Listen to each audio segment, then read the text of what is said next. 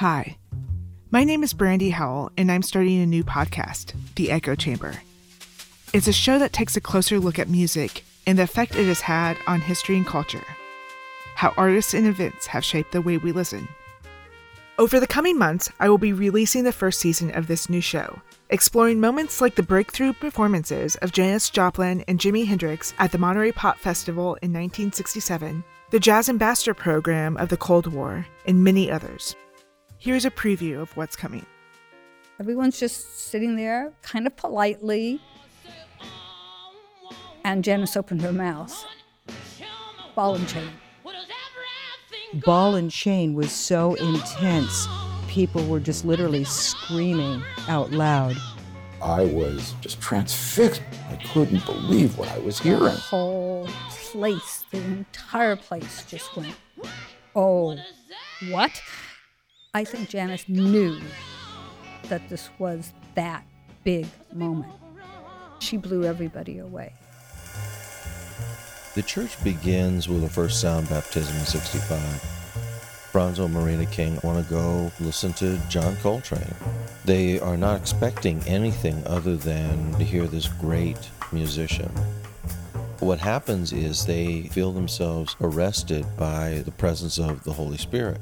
They moved into this relationship with the African Orthodox Church, where Coltrane became a saint, the Saint John Coltrane Church.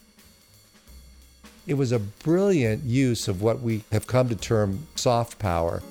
Eisenhower realized that bullets and bombs ultimately would never decide the outcome of the future of this battle between the capitalist system and the socialist system. He very wisely invested in cultural exchanges.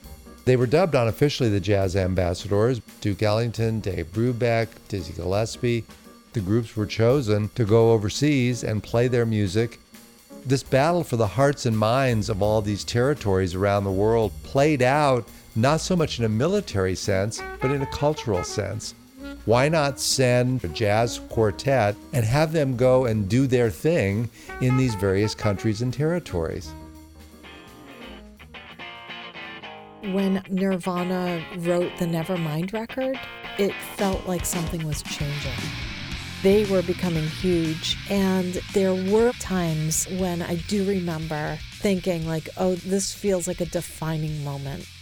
Nirvana was playing at a club and no one wanted them to stop at ten until two, when they should have been pushing everyone out the door really fast. They actually locked the doors and let the band keep playing. It was amazing. They were playing with such ferocity and intelligence, and it was just an incredible show. Watching them and seeing everybody hanging on every word, it was clear in that moment that it was a trajectory that I couldn't wrap my head around. Listen and subscribe at the echo chamber podcast dot com. All this and more coming soon. Thank you.